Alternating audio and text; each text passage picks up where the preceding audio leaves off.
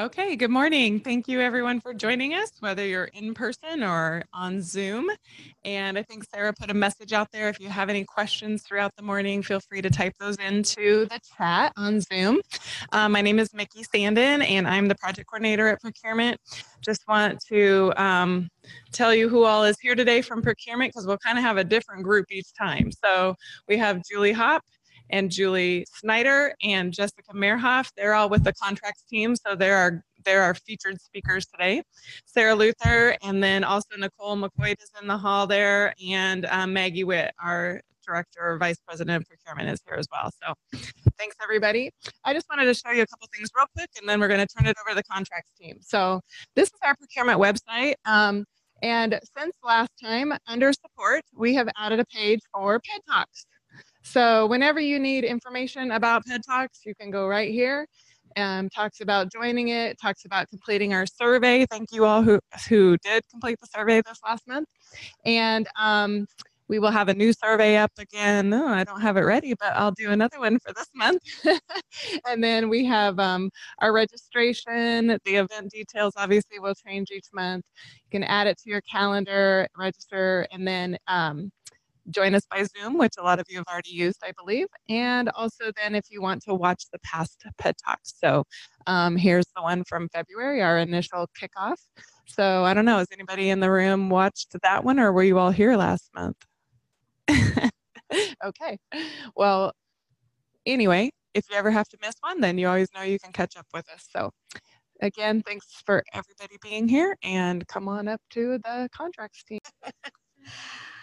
I'm Julie Snyder, formerly known as Julie Dexter, kind of like Prince. I had a former name.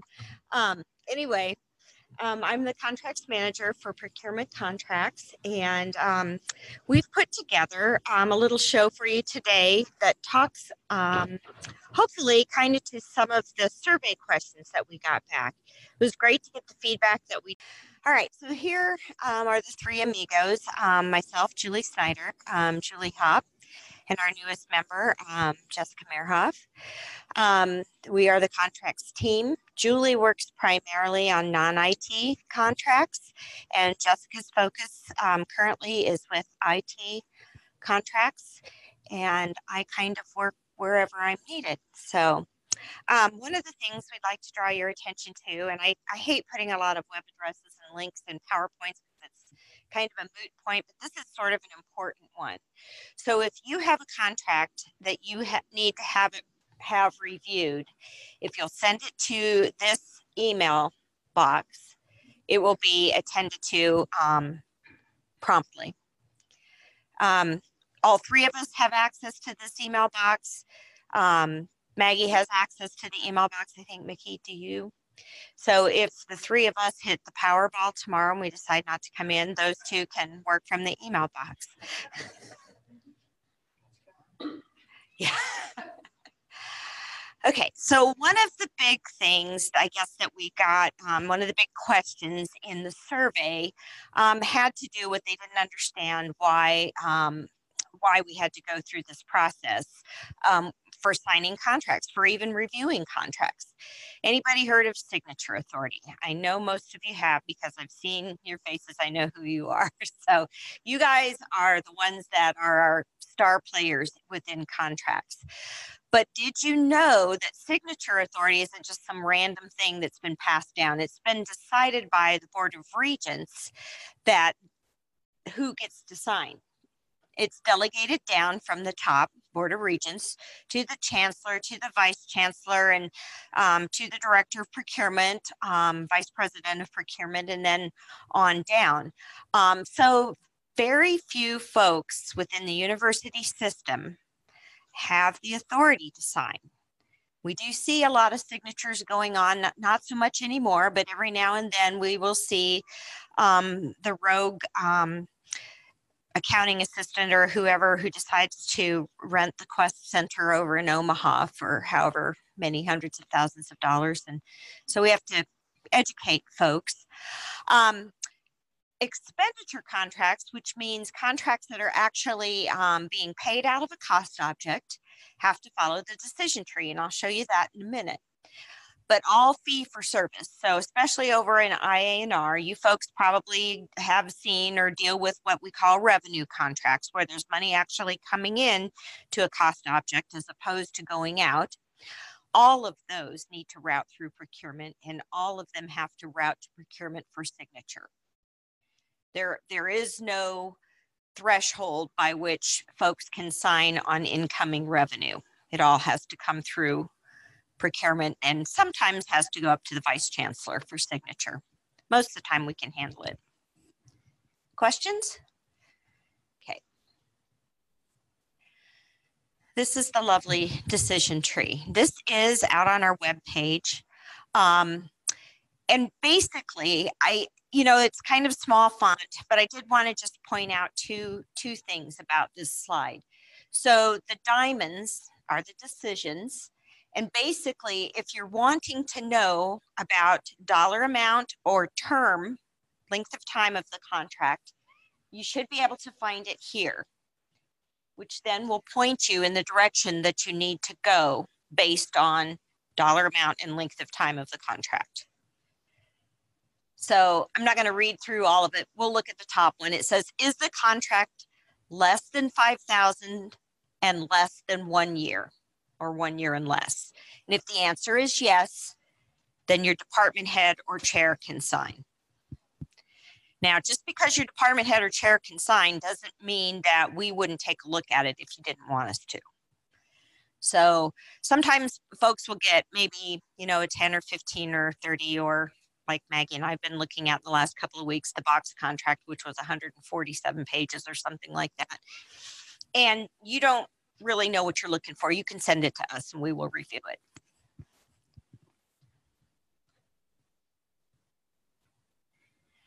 Okay, so I wanted to just show, because there's been some confusion, I think, in the past, and we haven't done a training session in a while, so the time has come. Um, I don't know why those blue marks are on there, but that's okay. So this is kind of, this is a workflow. Um, uh, up at the top, round um, little shape, it says contract template selected and completed. So somebody comes to you and says, we want to enter into a contract with XYZ company. And you, your first job is going to try to get them to use our paper. So you're going to select the contract template. Julie's going to talk about templates in a little bit. But in this case, let's just make it simple and say that we're going to spend money on a contract. Okay. So you pick the template out of the box account. Um, and we always want to use the box account because contract standard language changes from time to time, sometimes more often than others. That way you'll have the most current version.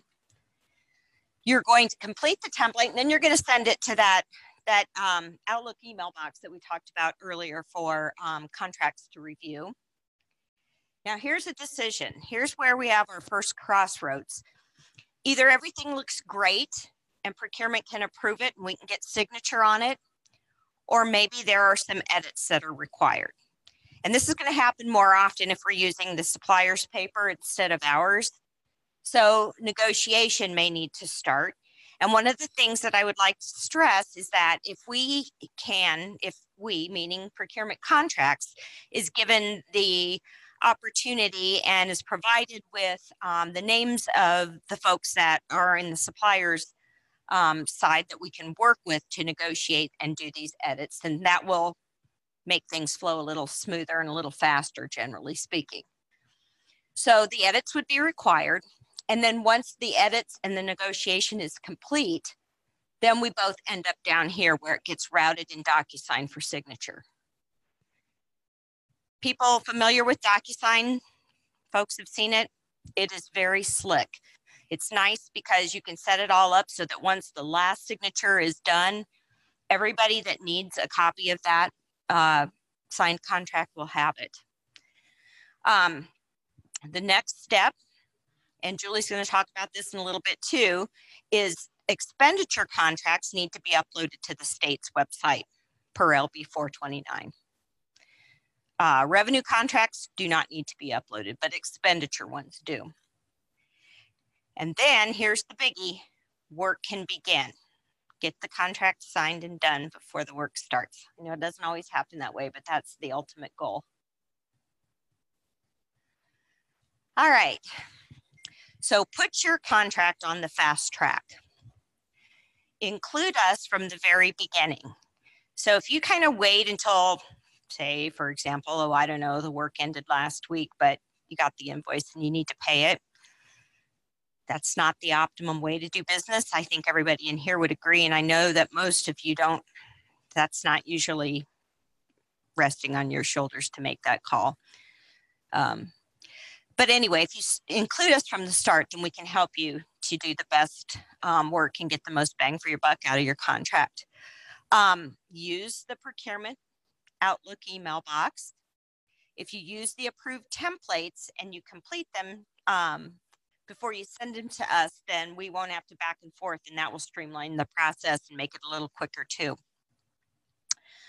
And with with your um, contract templates, or even if you're using the supplier's paper, please include all of the pertinent documents, the scope of work, maybe a certificate of insurance, um, signature pages, whatever it is that you've got, terms and conditions that the supplier might require.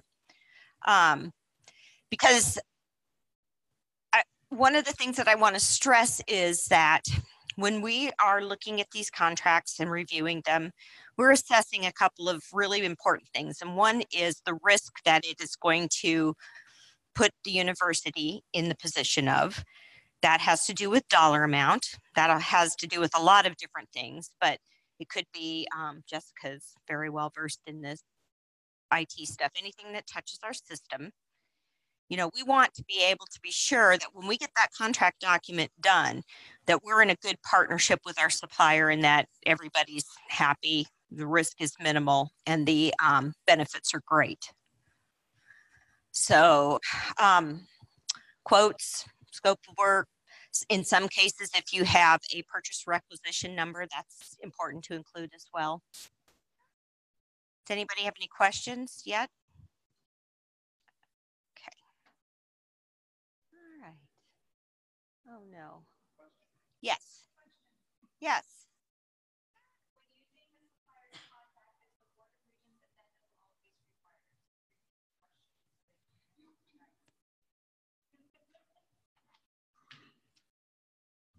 All right, so a question that we had from online is when using the supplier's contract, is the Board of Regents addendum always required? It, it's not always required, but we use it as often as we possibly can because it has the required language in there that that general counsel legal has um, written up for us and um, it is negotiable um, however it's it's good cover for basic terms and conditions our relationship the relationship between the supplier or the outside source and us so it's Yes, Maggie.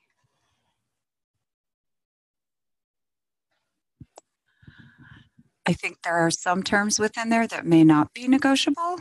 Yes. Okay, I'd like to clarify. Yeah, there are terms in there that are non-negotiable, but there are terms in there that we can negotiate.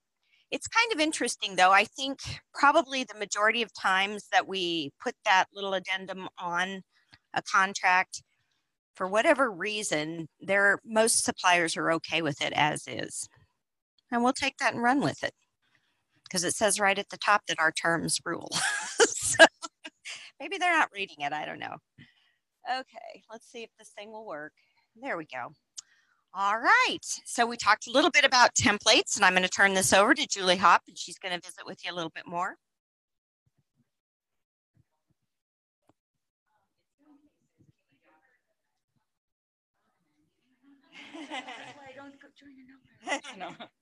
Um, in some cases, it's pretty obvious when you need a contract. So, are there any set rules on like when you definitely need a contract for some vendors? Like, I had someone ask me um, that, okay, they're going to have some analysis done, really don't know the total price. So, when are they going to ha- uh, need to like request that contract? I am so glad you asked that because it totally slipped my mind. I was telling these ladies this morning, we're so close to this that sometimes we forget all of the little nuances and questions about it. So the question was, when do we need to contract? And the answer is when the supplier won't take a purchase order. Because you think of what a purchase order is, it is a contract. It is also tying whoever accepts the PO to the terms and conditions of the Board of Regents. So if they'll take a PO, great. Mm-hmm. That's a great answer, Julie. And I, I like to re-stress that, that everyone understands here. I'm pretty sure that you're all power users, that POs are contracts. But another gauge for, especially if you're power users, of when is a contract essential? You mentioned something that perhaps they don't know the cost yet or the total final price or anything else. The contract can be the master relationship guide. If you'll notice, like the addendum and a lot of the terms that are in the template, those just govern the terms of how we relate with that organization. So, what you're negotiating with them is a statement of work for their services. And the statement of work is really kind of an attachment to, as you know, when you look at the addendum, it's a, it's a description of services. So, you know, that empowers you in a way to say that statement of work it can be attached to a purchase order or perhaps you want a little bit more protection and you feel that the, the contract provides you a little bit more of a framework for that relationship so use your judgment but Julie's exactly right. You'll never fail if you attach that to a PO as a part of that. It's just sometimes you're going to get a little more, a little bit more meat around the relationship. Okay, and then Sarah just got a question. This is awesome. So we can use the PO instead of a contract. You can, and it's like Maggie was talking about. We want to think about it in terms of how we want to do business. So, just like I was mentioning earlier, if there is a fairly large um, risk, maybe associated with with money, okay, so maybe we're going to pay this company a great deal of money to do something. They're like, oh, we'll take your PO. What are what are a couple of things that you think might be critical if they will accept a purchase order without a contract?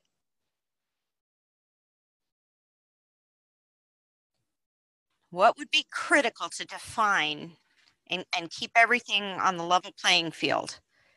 So your scope of work, right? Your deliverables. Yep. Payment schedule. Yep. How they expect to be paid, how often they expect to be paid. Great. See, you guys all know this stuff. So you just want to make sure that if they they think that hey, they're going to just pay us with the PO, great. But we still need to have very definite outline of how work is going to go. And that really goes for anything regardless of dollar amount. I mean, we have to be good stewards of the state's money. Sometimes I think about it and I'm like, I'm paying my own salary because I'm a taxpayer here in the state of Nebraska. So you want to think about how you would deal with your own purse strings um, when it comes to dealing with contracts and what we purchase. Anything else? Okay. Yes.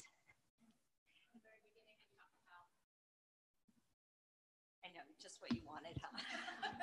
In the very beginning, you talked about, and the first of the presentation, you talked about cost objects. This applies to WBSs as well? Yes, we are. WBSs probably have a few more nuances than I know anything about. But in general, when we're spending money on behalf of the Board of Regents, because that's what we're doing, when we're spending money out of a cost object or out of a WBS, we have been given, pretend like I am putting you as my POA and giving you my checkbook. We are spending money that's not ours. It's not the PIs. It's not the departments. It belongs to the Board of Regents. And we have to think of it in terms of state funding.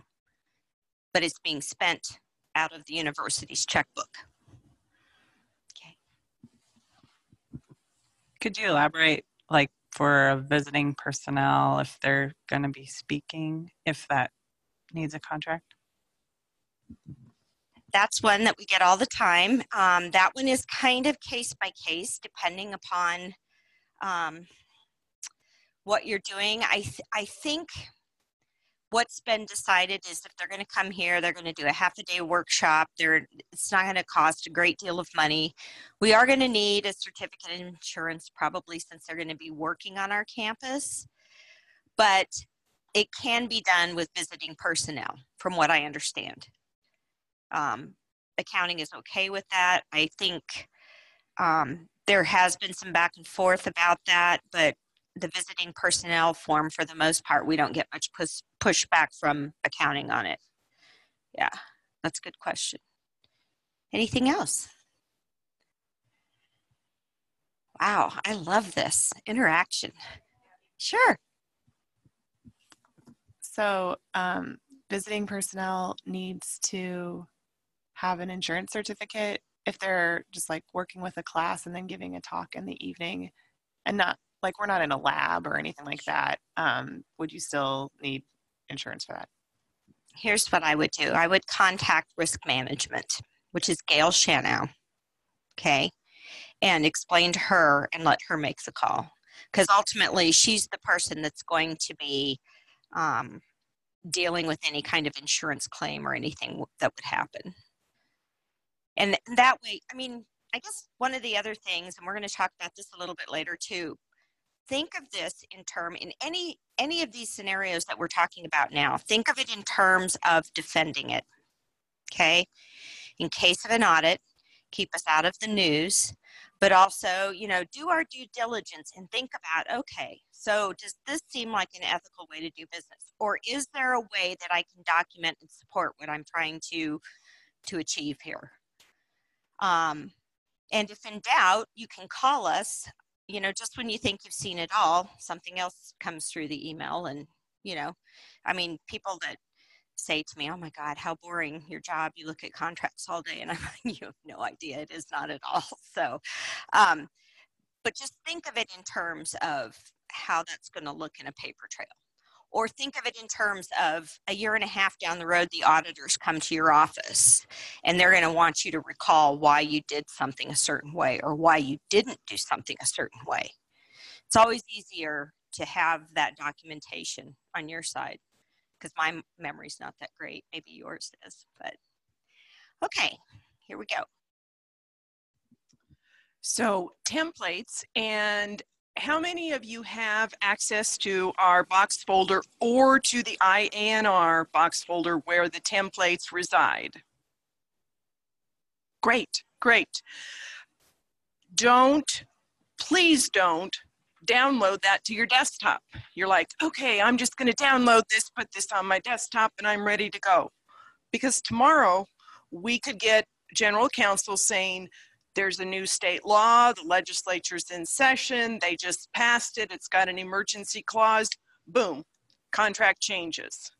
And then when we get that from you, if we see it is not the most current pre-approved template, we've got to go back to you and say, hey, could you please move all your information onto the new template? So please go to the box folder, get a new one. Their Word documents should be reasonably easy to fill in. One of the places that I have found some people, none of those in this room or on the Zoom call, but some people miss university department. And with us being as large as we are, I might know your name, and even if I look you up in the directory, you might be responsible for more than one department, or two, or three, or four. I need the department and we need to know who your service provider is, their address, contract total dollar amount. It does not have to be the exact dollar amount, but that is how we're going to determine signature authority is the dollar amount. And if I don't have a good idea on that, I might have the wrong person sign. We need a start date. And we get very uncomfortable and may send it back to you if the start date is already done and you're just saying, I need this contract so I can pay them. We need an, a term end date so that we know and the supplier knows this is when the work needs to be done. We can amend contracts to extend dates, increase dollars, but we need to know where we're starting. all of this information. This helps us in contracts know who your person is you're working with. And if we do need to negotiate directly with them, what we'll do is we will email them, but we'll always copy and keep you in the loop. And then here, this is probably going to be the person who's maybe involved in the project, but this is going to be who's going to upload the contract or who's going to pay the invoices or just to give everybody on there the information they need on who to get a hold of. Signatures, this department head approval is not a required signature, but we do have some departments who want it. So if you ever want that signature to be in there, you just need to let us know. We can send in DocuSign and get all, all of the signatures. This is how we start out standardized. The terms that are on the following two pages are pre-approved by legal, and that's why they change sometimes. It just, it puts everything, and especially everything you need to know when you upload it to Contract Manager or to the Nebraska Contract System is all on the front page. So that is, that gives you compliance and that gives you answers to most of your questions. Are there more questions? Okay. So we have two templates to choose from. There's the standard agreement when you have an expenditure. And there's a fee for service agreement when you're bringing revenue into the university. We also reference the addendum with required language. That document goes with an expenditure. There is no addendum with required language if we had, if we were in a position of using supplier paper for a fee for service, for bringing in revenue. We would not have standard additional terms for that. That would be negotiated. Are there questions?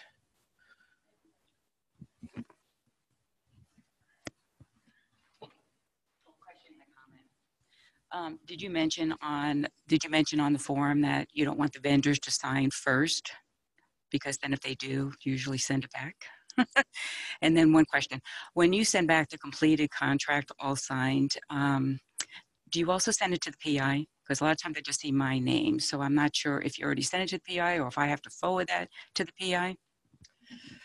Because we don't always know or remember if your first email to us or when we are ready for signatures, you say, okay, would you put this in DocuSign? If you just say, please copy the PI, the supplier, me, the department head, if you just tell us, we will put each person in the routing in within DocuSign. And we do prefer that we have looked at the contract before the supplier signs it just because they may sign it and ask for a change and then we're going to have to go back to them and say could you initial this change or we need you to sign again so we don't we don't want them to sign e immediately other questions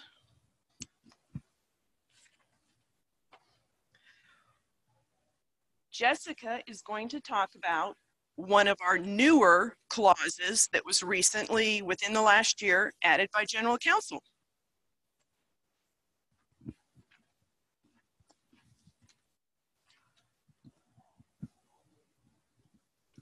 So you may have noticed some new sections in the template. One of those is the right to audit language.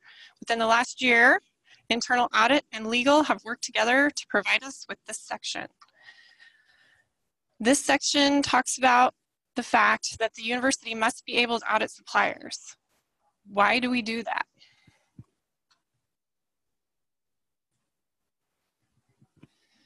Here are the reasons. The purpose of an audit is to ensure transparency, that the vendor is performing according to the agreement, that the vendor is charging appropriately for goods or services, So when you're looking at your invoices, you want to make sure that it's matching up. The conformance to ITS security practices, compliance with state and federal laws, compliance with Board of Regents policies, and we can identify opportunities for process improvements. Uh, if you have any questions about the Board of Regents policies, that is on the UNL website. There are uh, also some information on our website as well, the procurement website.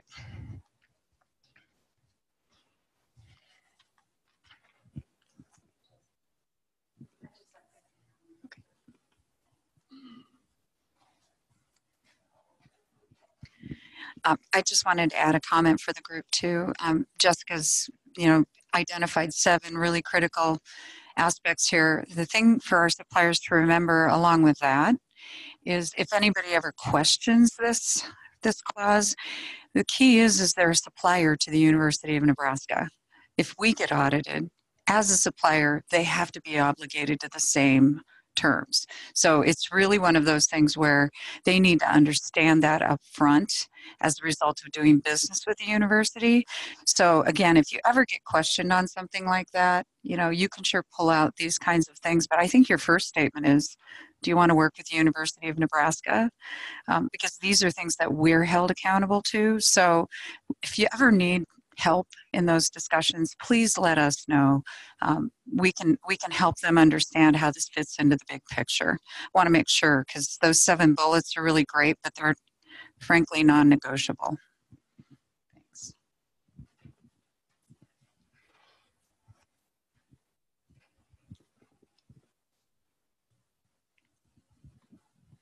Let's talk about the route to legal. Your fastest route to legal is via procurement. Not every contract will need legal review, however. In fact, procurement has a lot of experience with negotiation. We can do a lot of negotiation up front, which may mean legal review is not necessary. If legal does need to get involved, it can prolong the process prior to obtaining the signatures. So you'll want to keep that in mind.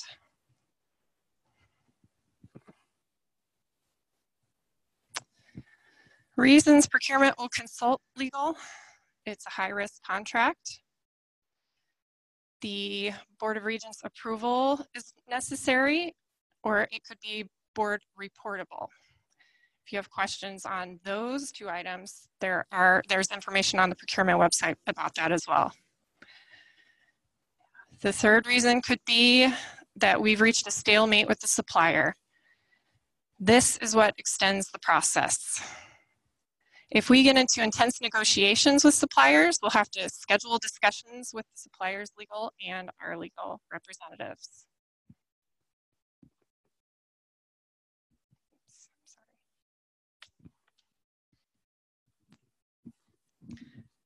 Thanks. So this is a test. What's LB 429?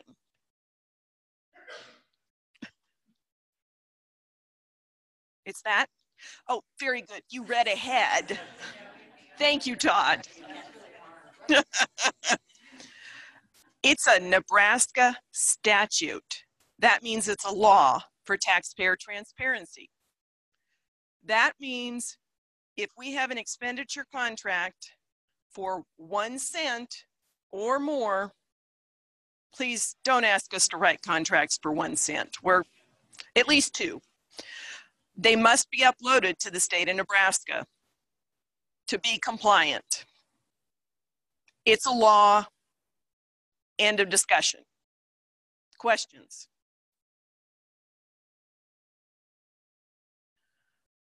So, you're going to upload contracts to the state of Nebraska, or we are in procurement services. Nebraska Contract Management System. If you don't have access to it, there's a link to sign up on our website, or if you do have access, there's a link to access the system on our website. So who uploads the contract? If we sign it, if we process it for signature, we upload the contract. If your department signs generally the ones under $5,000 and a year or less, then your department is responsible to upload. I wanted to give everybody a I love compliance sticker, but it wasn't in the budget. But anyhow, you love being compliant. Are there questions? We have referenced it, but we have a shared email box. This is how the three of us cover for each other, and when we win the Powerball, how Maggie and Mickey will pick up. So if you send the contracts to our shared folder, Jessica will see them, I will see them, Julie will see them, and we'll know where they're going.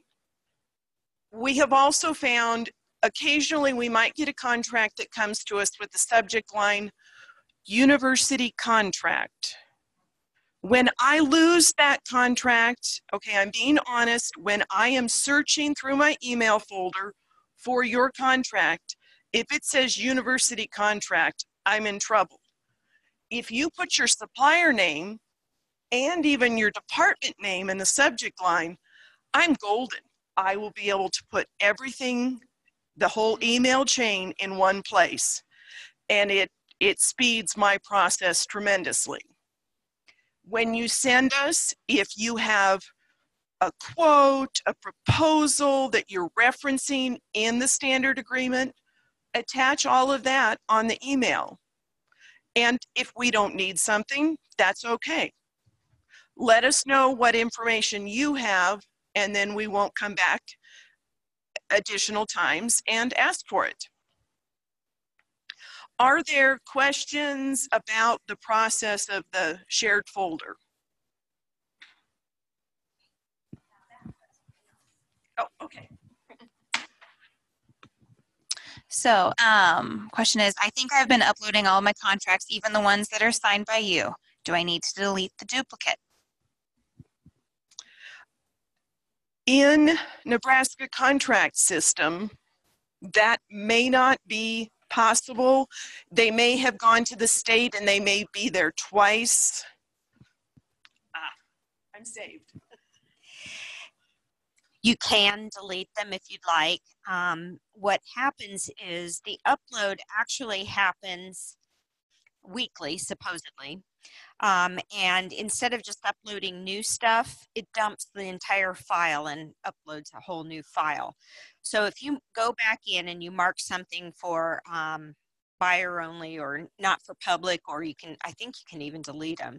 Um, it may take a few days before you're not seeing it out there. But yeah, you can, you can do that.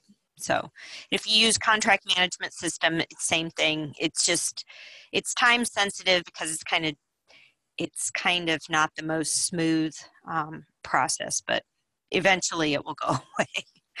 and what we found out too is um, a lot of time the state's upload isn't working. That's happened for like weeks on end. So, but we we aren't typically notified of that. So. I have a question about redaction. When and how does that happen? Well, redaction is should happen um, if you have personal information. So, say you have somebody's social security number. So, a prime example is if you're dealing with somebody who's coming to do a workshop and they're not maybe a corporation or an LLC or anything, and they just use their social security number or they use their home phone or they use their personal home address. Those things really should be redacted. Okay, those should be redacted before we upload to the state. Um, in DocuSign, we're doing less and less redaction because the signatures are extremely secure. I mean, I've actually tried to break it. I've downloaded um, documents to my desktop, saved them in different manners, tried to, to make them um, editable. I can't get it to work. Now that's not, I'm not very high tech, so I suppose there are people out there that could make that work. Um, but because those signatures are not actual hand signatures of somebody, we have not been redacting those if they go through DocuSign. Now, If you are getting something signed on the department side that you're just getting your department head or chair to sign and then the other entity to sign, and um, then you're wanting to upload it to the state because it's less than $5,000 or whatever, you're going to need to be sure that you do your due diligence and redact those. We all know um, with all of the cyber scamming that's going on now, we got to be really careful of each other's um, personal information and security. Um, the easiest way to redact is is having your IT folks um, set you up with Adobe Pro. And if you need help with that, they and they can't help you, we can certainly do something to give you a hand. One thing I wanted to remind everybody, if you have like a new student worker or a new employee who wants to be in the contract management to upload contracts to the state, we cannot approve them as a user unless they have a UNL email address. We won't approve any Gmails or anything like that, so. Anything else? Yes. Uh, a question regarding a kind of contract and whether contracts necessary. We recently hired some independent contractors, some writers at Sheldon to do some writing for us. We wanted to ensure that we had copyright to their material and to use it however we wanted. It's a pretty low value. Would a PO suffice in that instance, or should? You're talking about intellectual property. I don't care about the value, the residual value to the university. You, you already answered your own question with your head nodding. I would write a contract. I would write a contract. Well, and the PO covers, if you want to know what the PO covers, you can go out to the nebraska.edu website and look at purchase terms and conditions. Um, you know, a purchase order, if you think about it, is just a blank contract template too, with anything you add in the text field that says, I'm going to buy, if you're buying office supplies and you pick something out of a shopping cart and drop it on there, it's going to say what you're buying. If you're buying a service from a supplier and you write that text in that text field, that's what you're purchasing. The face of the PO, along with the terms and conditions of the university that are embedded within our our standard T's and C's, those combined together on a purchase order encompass what you're agreeing to. So let's just, this could go on forever about the battle of terms and conditions, but especially when it comes to intellectual property, I would guide you, especially in the fine arts area, because you're talking to a couple of artists here too. I would protect ourselves because regardless of what you consider high or low purchase value, that's a pretty significant acquisition. So I wouldn't, I wouldn't feel comfortable with it. I, I would go with something additional. Awesome. Yeah. Well, I want to thank everybody very much for um, coming out today and for all of your good interaction and discussion. This is this is how we learn. This is this is how we need to go forward. Um, when we get the opportunity to do this again, I would certainly encourage you to bring your friends and family because the more the merrier and there's no stupid questions honestly. Um, and you guys work from such diverse areas out there. I mean we're just talking about copyright on on uh, art and i know pat for one she works for um, department of um, school of natural resources so i mean the gambit is is vast. And so there are no dumb questions um, and there are a lot of circumstances that require a question that you're not going to get from a piece of paper that you're going to sometimes you're just going to have to get from somebody who's beat their head against the wall a few times on this stuff. Scott. Just a quick question too. Um, P card purchases, those are considered contracts as well, correct? Even though they are potentially less than $5,000? Sorry. That's okay. I know nothing about that. So great questions. What a power user group we have here. Um, P cards are a contractual agreement because we have an agreement with our merchants in the form of the P card agreement. So if you really want to get down to brass tacks, there's a P card agreement that the university has. You, you've got one if you use a P card or if your department has one. So technically it is, it's a contract. Every, anytime you are exchanging funds and services with anyone and using a vehicle of some sort purchase order, check, handshake.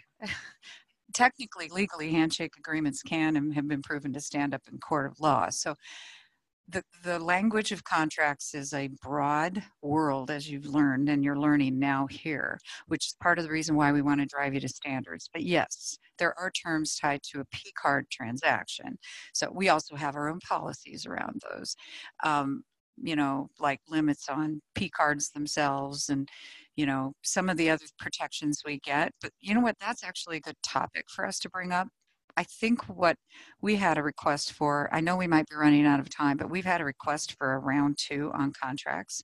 So we'll be back again. And I think it might be a good idea if y'all fill out the survey following this. So if you have more questions, so we can have more content. I, what an interactive session. This is great. Fantastic. Thank you. One more question. What is the Board of Regents addendum that was referred to earlier? Is it on the website?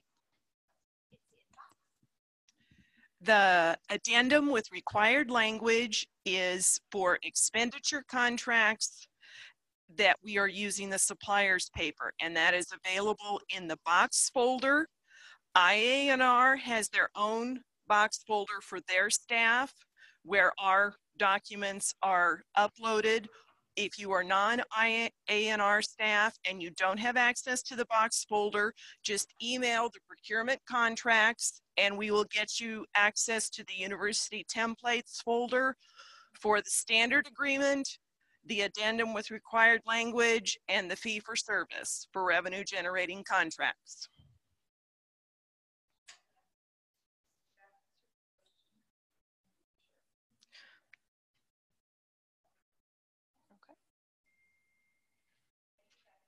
Thank you very much, all of you who are here and all of you who are with us in Zoom.